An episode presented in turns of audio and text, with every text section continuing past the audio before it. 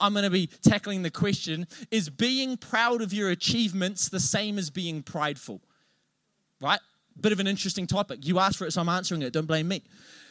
Now, here at this church, we love celebrating. As Shemaine and, and Ellie just did, we handed out Crunchie bars. We love celebrating, and you know, we love giving out Crunchie bars to anyone and anyone who wants to celebrate anything. I honestly believe we keep the Crunchie bar operation line like going. Like, I never see anyone else buying a Crunchie bar. Like, if it wasn't for the Elim churches of New Zealand, I don't know if the Crunchie bar would still exist. Um, but it does, and we love celebrating because we feel like, in fact, we know that celebration comes from the heart of God. Right? We believe that church is about celebrating the good news. That Jesus didn't just die for us, but he rose again three days later. And so we, we get people up, we say, Well done. We say, Good work. We say, You should be proud of your achievements. Right? We clap our hands, we cheer, and even now and then I stomp my foot in excitement. Like we're so excited to celebrate because there's something invigorating about seeing people do well.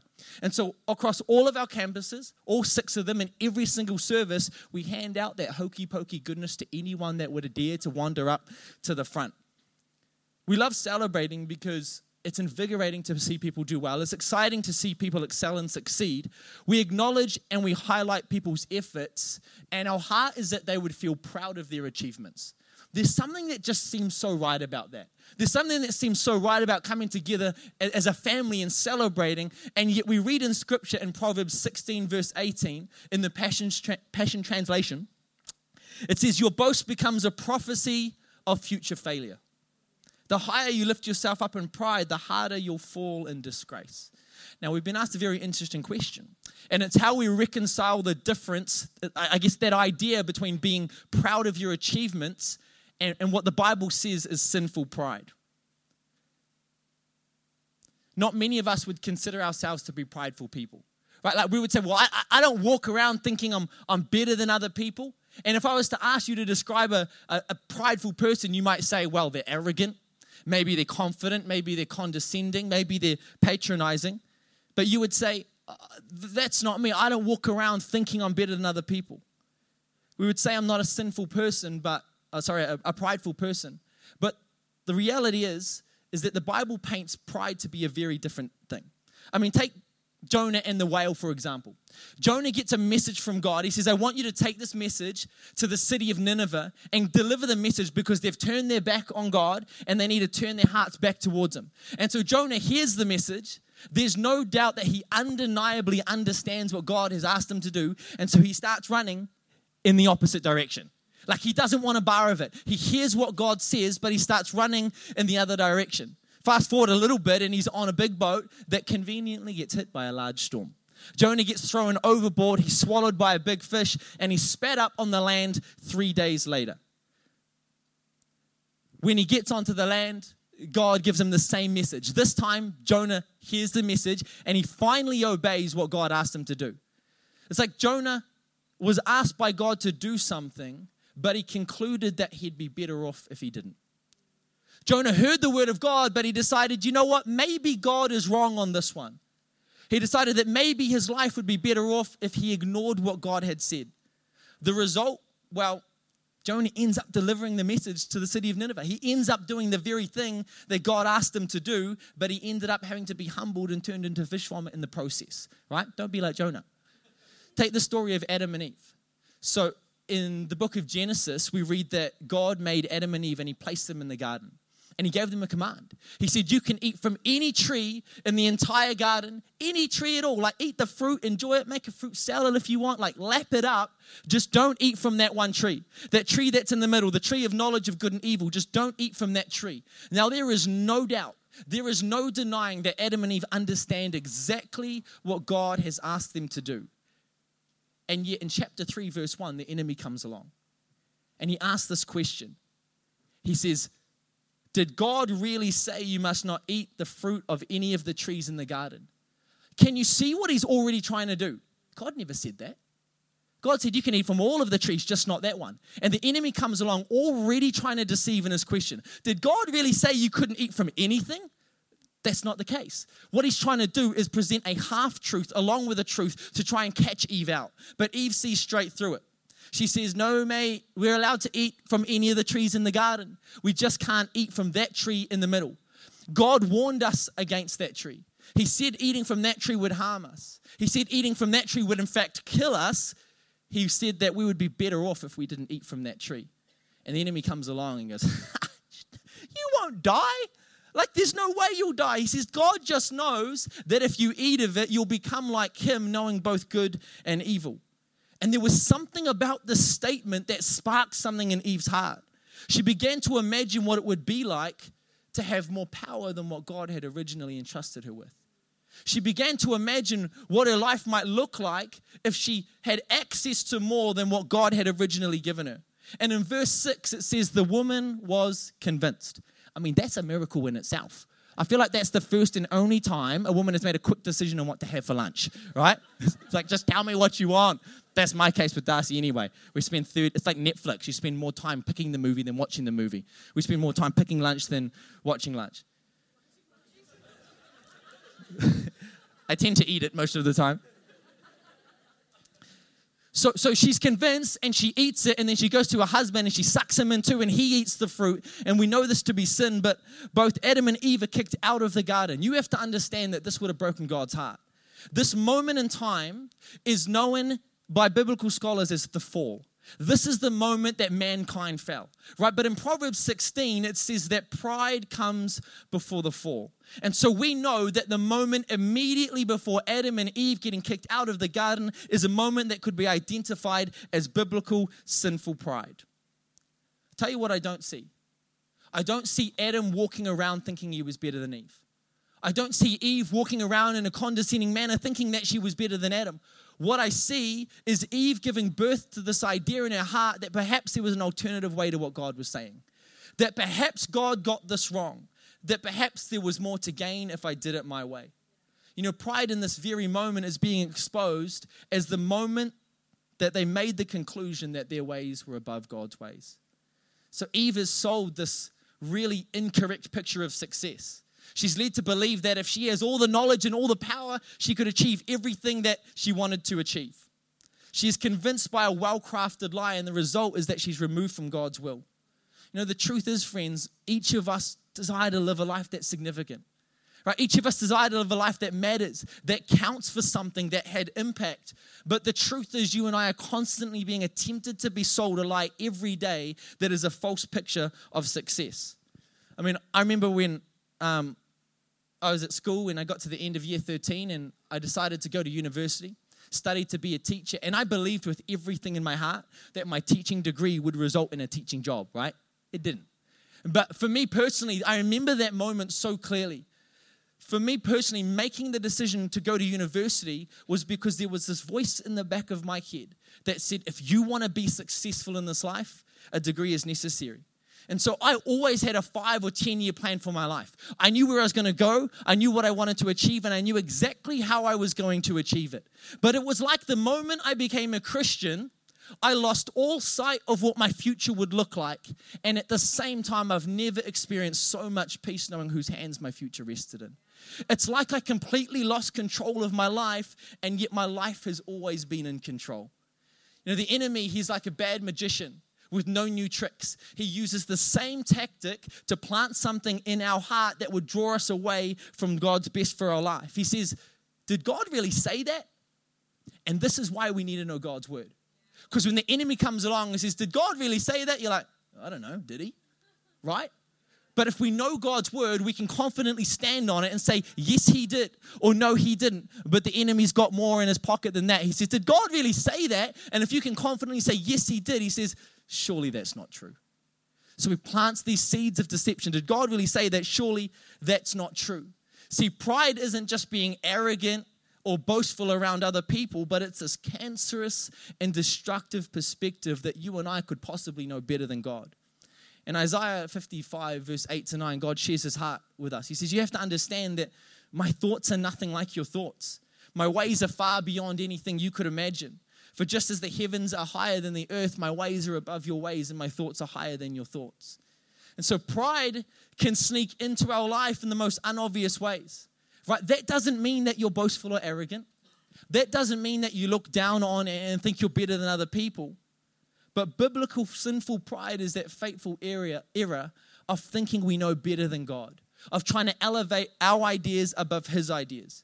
Come on, can we be real this morning? Like, pride can be the reason that some people don't give regularly. It's like we read in God's scripture that we are to bring the first portion of what we have to God's house, but we're still believing the lie that we could do more with 100% than God could do with our 90. Like we read it, we hear it, and we go, I understand what you're asking me to do, but just like Jonah, we run in the opposite direction. Come on, pride can be the reason maybe that you've got involved in sexual relationships before marriage. It's like we read in God's word that this is not his heart, that it's going to hurt us. Just like he warned Adam and Eve about the tree, he warns us about such things.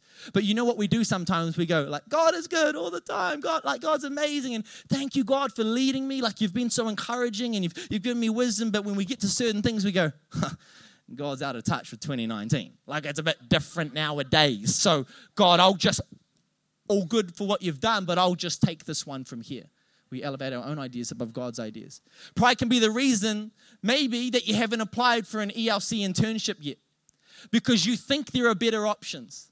You think that there are more successful ways to elevate yourself and push yourself forward, and maybe just ignoring the call of God might lead you there.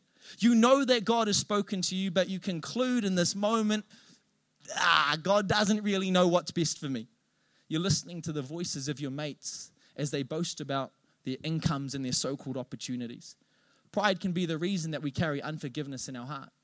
Like we read in scripture, it's so very clear that God says to forgive for you so that you could heal, so that you could move on, so that you could have freedom, so that you could have breakthrough in your life. But we say, yeah, yeah, yeah, I get it, but God just doesn't understand. Right? God just doesn't know what I went through. He doesn't understand how hard that is, and, and yet He does, and He's asking you to trust Him.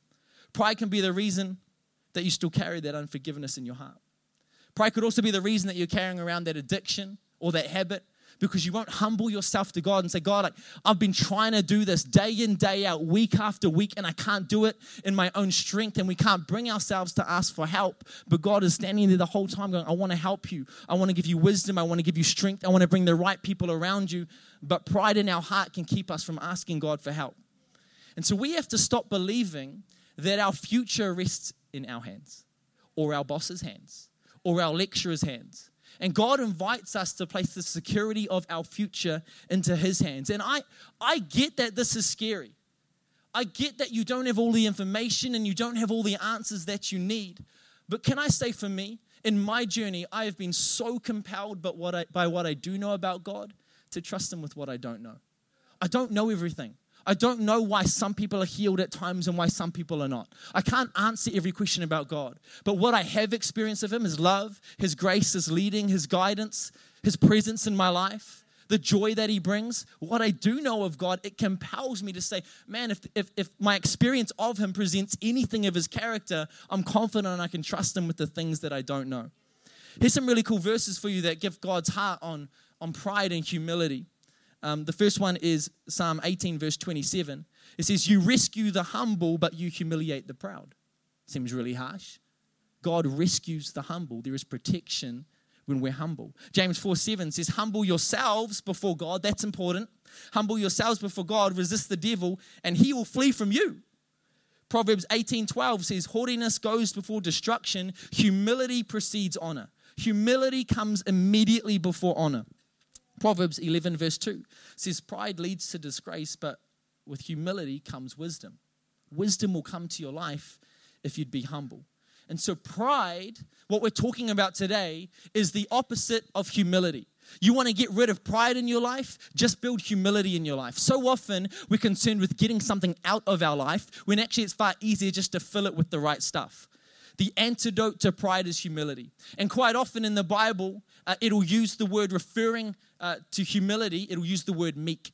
But don't mistake weakness f- for meek. Sorry, don't mistake meekness for weakness. Right? Being meek, being humble is not weak. There is strength to be gained. Listen, this is what pride will do. Pride will rob you of protection, of honor, and wisdom. The verses that we just read showed us that. It'll rob us of protection, of honor, and of wisdom. Isn't this so true with the story of Adam and Eve? The moment that they decided to elevate their own idea above God's idea, they were cast out from the garden. They were cast out of God's protection. The moment that they thought they knew better than God and they could achieve more if they did it their own way, the moment they did that, the Bible says they immediately realized they were naked and felt shame. The moment they elevated their idea, they no longer felt honorable. And the moment that they made this decision to elevate their idea above God's idea, they made a catastrophic decision with a huge consequence that no one would argue was lacking in wisdom. Pride in your life will rob you of protection, of honor, and wisdom. I want to give you just a few thoughts today um, that are going to help you build humility in your life because that's what God wants in our heart. He knows that if we would be humble, then He would protect us, He would honor us, and He'd give us wisdom for our life. Is that okay? You can write it in your notes. The first one is this um, humility looks like obedience. Humility looks like obedience. It's a different thing, but it looks that way. You know, pride is the whisper in your ear that says the only good ideas are your ideas. Pride is the whisper in your ear that says if you didn't decide it, you're not a leader. Pride is the debilitating lie that says that you have to get your own way in order to be strong. But if we want to squash out the pride that sneaks into our life, we have to be willing to recognize where our limit lays so that we can trust God with the rest. We have to be willing to accept that our ideas need to be surrendered to God's ideas. You know what I love most about our senior pastor, Pastor Luke? It's his humility. Like, he is a phenomenal leader. He is like a father to our nation. He is one of the greatest leaders I've ever met. And yet, at the same time, he realizes he doesn't have to have the perfect answer to every question. There was a little while ago where none of our auditoriums were painted black. I know this doesn't sound like a big deal. It was at the time. None of our auditoriums were painted black. And at one point, Pastor Luke had a bunch of young pastors and leaders come to him and say, Look, look, look, we should paint like it, the walls black. It'll be awesome. He's like, I'm not convinced, right? No, we're like, no, no, no, it'll be really good because if it's black, it'll be minimalistic and it'll appeal to the next generation. Like, it'll be great. And even though it wasn't Pastor Luke's idea, he recognized that maybe those young pastors and leaders were connected with another generation in a way that he wasn't. Even though it wasn't his preference, he allowed it to happen because he believed that maybe they knew what they were talking about in that moment. You know what I love about that? It's that even though it wasn't his idea, he was confident as a leader. He was secure as a leader. He was secure in his own identity. And he realized just because it didn't come from me doesn't mean it's not a good idea. And this should be like our approach to God. You know, when you go to the doctor and they prescribe you medication, like you don't actually know if it's good for you unless you're also a doctor, right? You, which, can you prescribe your own medication? Probably not. I don't know. You don't actually know if it's good for you but you believe that they're prescribing it to you because you, they genuinely want you to get well. But there's an element of faith there, there's an element of trust. And can I say that when we try to live our life different from the way that God designed it, it's an issue of pride because we're not willing to submit ourselves to the idea that God actually knows us better than we know ourselves. And so, what humility does, it's a transfer of decision making power. I remember seven years ago when my dad passed away, I've got a very broken family, and so uh, we were down in Wanganui and we had to sort out the estate, sort out the affairs, and get everything in order. And there was a mortgage to pay and that whole thing. And the rest of my family, this is not like their arena of thinking. And so I put my hand up and said, I'm happy to represent the family and get this all sorted if that's what it takes. But what I couldn't do is I couldn't just decide that. Like legally, I couldn't do that. What I had to do is say, everyone sign this form and what you're doing is you're giving me authority to act on behalf of the family. And so they did that, and what it meant was I could make decisions quickly, I could act in the best interests of the family, and I could get things sorted properly. This is called the power of attorney. I've been given the power to represent and to make decisions. Can I say that God wants you to give him the power of attorney in your life? He won't take it. In fact, he can't take it. It's against his will. But he says, if you would surrender it into my hands, I could help you in the decision making process. Because the authority is either in your hands or it's in God's, but it cannot be in both. This is confronting. The authority is in your hands or it's in God's hands, but it cannot be in both. How often do we say, God, why haven't you done anything? Why haven't you helped me? Why haven't you come through? And He's like, because you're holding the authority.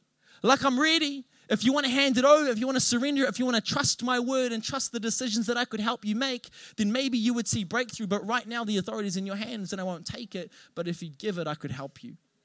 God's word for your life is not a pick and mix at countdown. Like, I love a good pick and mix at countdown, right? Like, I like taking those ones, little Fiji ones, like, leave those banana ones, they're gross. And like, I like taking what I want and leaving out what I don't.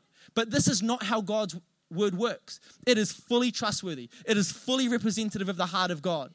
Right? So our lives were designed to be built off the truth of God's word, not God's word built off the preferences of our life.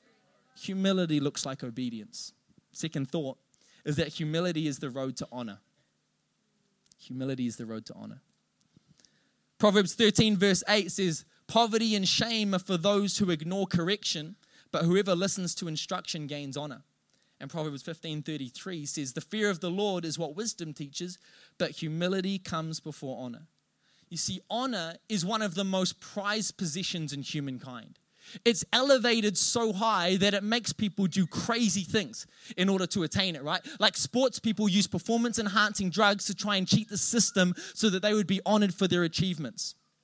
It causes colleagues to step all over each other in this frantic climb to the top of the corporate ladder. It leads some to self promotion and others to tear down the successes of those around them. But as it is with many things in the kingdom of God, the way that we attain honor is very different from how the world would tell us. See, while the world says push higher, work harder, step all over others, promote yourself, and attain honor at any cost, God would say, sit down, be humble, right? A rapper, Kendrick Lamar, he said that actually. But, but God would say, be humble he would say, Be gracious and be generous. Speak highly of your enemies. Promote other people. He's essentially saying what you need to understand is that the way to reach heaven is to fall on your knees. And I get that this is so counterintuitive. When everything we hear in our ear is go, go, go, promote, promote, promote, fight, fight, fight, make a name for yourself. And God says, actually, if you would just get down on your knees, I would lift you up in honor. And I get it's counterintuitive, but humility requires us to trust God's word even when it's counterintuitive. Philippians chapter 2, verse 6 to 11. This is Paul speaking about Jesus. He says, Though he was God, he did not think of equality with God as something to cling to. It's like he had it, but he didn't cling to it. Instead, he gave up his divine privileges. He took the humble position of a slave and was born as a human being. When he appeared in human form, he humbled himself in obedience to God and died a criminal's death on a cross. Therefore, God elevated him to the place of highest honor. Jesus humbled himself, God lifted him up in honor. He humbled himself, Jesus, God lifted Jesus up in honor. Gave him to the highest place of honor and gave him the name above all other names. That at the name of Jesus, every knee should bow in heaven and on earth and under the earth, every tongue declare that Jesus Christ is Lord to, glory, to the glory of God the Father. What you have to understand is that every knee will bow and every tongue will confess. Like every knee will bow and every tongue confess. I've heard it said that there's no such thing as a dead atheist. When I first heard that, I thought, well, that doesn't make sense. But as, as the person that said this explained it, they said, you either discover this beautiful relationship with God in this life, or you don't. And when you die, you stand before Jesus, and in that moment, you believe. You stand face to face with God. At that point, everyone believes, but it's just whether you had that relationship with them or not. But in His grace, He allows us to make the decision, He allows us to humble ourselves. And it's so important that we humble ourselves because every person will be humbled. One way will be in surrender, one way will be in despair.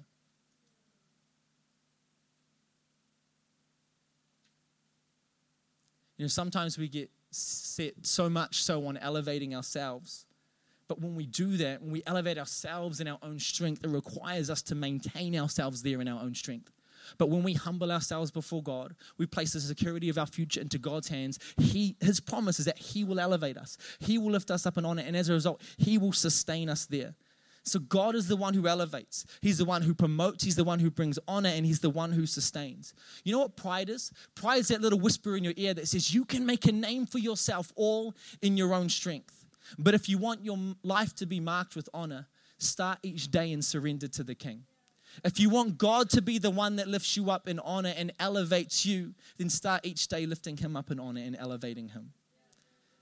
third thought and my final one this morning is humility acknowledges grace. I'm going to kill this fly.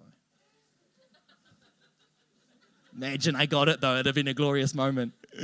humility acknowledges grace and gross. At the heart of humility is an understanding of the gap. It's the gap between you, where you are and where God is, and it's the gap between where we are and where we deserve to be. You know, so many people walk around like they're like the bee's knees in the cat's pajamas, right? They're like, I'm the man, right? You, have heard that. You've heard that saying, hard out. It's a good one, eh? Yeah, thank you, Lee, for the affirmation. I appreciate that. So many people walk around like this, but they're oblivious to the platform that they were born onto. Look, Crunchie time is so special to us. It's not just something we do because we can, but we actually want to celebrate what's happening in your life. But more so than that, we're praising God. We're thanking God for His goodness. It's okay to be proud of your achievements, but don't do it ignorant to the fact that God afforded you that opportunity. It's okay to be proud of what you achieved, but remember that it was always in partnership with God. Biblical sinful pride is when we try to elevate our own ways, our own ideas, our own decisions above what is abundantly clear in God's word. When we do that, it robs us of protection, of honor, and of wisdom. You know, there's been a handful of things that I've been proud of in my life. Like, handful might be a bit generous, a few things, um, which is really cool. I remember feeling really proud when I got my degree at university. Only person in my family, like forever, to have done that. I remember feeling really proud that I did that proud of some of the leaders that Darcy and I have raised in ministry. We were really proud when we bought a house, proud of receiving an award when I went to ELC. And I remember in year eight, I was really proud that I went and um, to the high jump championships and I came fourth in Auckland. I was like, that's awesome. Because at year, at year eight, I looked like I was eight. All right. So, like, this was amazing. I'm proud of my achievements, but if I think I achieved them all in my own strength, I'm missing the truth of God's word. Yes, you and I have been given gifts and talents and passions to make a difference in this world, but because of the sin in your life, in my life, these are actually squashed and destroyed in the consequence of death. But because God is gracious, He restores us, He makes us brand new, and He allows us to get back up and use what we have to make a difference in this life. It's like a kid who's riding a bike and he thinks he's doing it all on his own, but dad's actually behind him with a hand on the seat. Right? Like he doesn't realize it. He's riding the bike, he's frothing, he's loving it. But at any moment, if dad lets go of the seat, little Jimmy's going to face plant into the pavement. Like, be proud of the fact that you're riding the bike. That's amazing. You're doing well. You're doing your part, but never lose sight of the fact that God has allowed you to do that. You know, when I was eight years old at school, like I said, I was a bit of a boss at athletic. Not eight years old, year eight. Look at the same. Um, I was a bit of a boss at athletics, particularly high jump. And I went one year to the, the competition and I came fourth, and I was, I was really proud of myself. And so, as a result, when it comes to jumping high, I back myself, right? I wasn't always the tallest high jumper, but I could jump pretty high. Um, Keys, you can join me. Excellent, that would be awesome. I want to let you in on a secret, though. Are you ready? Said that right now, so you'd focus on me and not Axton walking across. That's like a 10 second window where I could say anything and you don't listen to me. So we'll just wait it out. I'll let you in on a secret. There's this basketball player called Kevin Durant, and he can jump higher than me. Yeah, I know. No, I wouldn't, didn't believe it either. Kevin Durant can jump higher than me. Like if we both jumped onto the basketball court and we started battling it out, apart from the fact that I'm useless at basketball, like you would say that he could jump higher than me. Why? because the target is the basketball hoop. He would be dunking and I would be missing, right? It would be evident that Kevin Durant could jump higher than me. But that's because the target is the basketball hoop. What if we made the target the moon? If we made the target the moon, you might still argue that Kevin Durant jumps higher than me, but by a pretty insignificant amount. You might be like, yeah, like he jumped higher, but like the moon's here and Kevin Durant jumps that high and Frosty jumps that high. Like considering the target, I can't even notice the difference. It's like when we have a fresh perspective of the gap between where we are and the target, everything changes. If the target was the moon, it'd be fair to say we could jump pretty much the same height. Even though he can jump higher than me, he is still so, so, so, so very far away from the target he is still so very far away from what he's meant to be hitting. And sometimes we think we're better than the person on our left and our right. But when you realize that the target is perfection, you are still so, so very far away from perfection. And so we both, I can jump higher than the person next to me. It's like, yeah, but you're still nowhere near it. Romans 3:23 says, "We all fall short. We've all sinned. We all miss the mark." Another version says, "We all fall short of his glorious standard." It's like God has set the target. He says, if you can reach this, you can have eternity. If you can reach this, you can have perfection, you can have righteousness. But the target is so far away. And pride says, I can jump higher than you. But we have to realize that there's a gap that only God could close. It doesn't matter how good we are. It doesn't matter how much you've excelled in your career. Maybe you've read the whole Bible. Maybe you lead a small group. Heck, maybe you've even done growth track. That's amazing. But none of that earns our way to God. The only way that that gap is bridged is that God decides to bridge it, and He did that. Sometimes we walk around and we forget that, yes, you've made amazing achievements. That's good. You should be proud of yourself, but acknowledge God's hand in it. Sometimes we can't even see God in it, but understand that God has been a part of your life, whether you've got a relationship with Him or not. Paul understood this. Paul was this guy that basically had it all together. And in Philippians chapter 3, verse 4 to 9, he says this. He says, Though I could have confidence in my own effort if anyone could, indeed, if others have reason for confidence in their own efforts, I have even more. He's like, If anyone could boast, I'm your guy. He's essentially saying, I want you to understand that if, if boasting was valid, I would be leading the chase. He says, I was circumcised when I was eight days old. Sure. I'm a pure blooded citizen of Israel and a member of the tribe of Benjamin, a real Hebrew, if ever there was one. He's listing things that were considered honorable in that day. He says, I was a member of the Pharisees who demanded the strictest obedience to Jewish law. I was so zealous that I harshly persecuted the church, and as for righteousness, I obeyed it without fault. But then he says this I once thought all of these things were valuable, but now I consider them worthless because of what Christ has done. What's he saying? I've done amazing things, but there's still a gap. There's still a gap between me and perfection, but I'm recognizing now what Christ has done. He says, Yes, everything else is worthless when compared with the infinite value of knowing Christ Jesus, my Lord. For his sake, I have discarded everything else, counting it all as garbage so that I could gain Christ and become one with him. I no longer count on my own righteousness through obeying the law. Rather, I become righteous through faith in Christ because God's way of making us right with Himself depends on faith. I'm going to pray in just a moment. I always intended on this message being challenging, but I want you to know that it comes in love. I want you to know that God's heart for you is that you would have a heart of humility so that it wouldn't rob you of protection, of honor, and wisdom. God has every desire to work in and through your life but he'll never enforce himself. He'll never take control. He'll never step into the parts that we don't give him. So I just invite everyone to close their eyes. We're going to pray.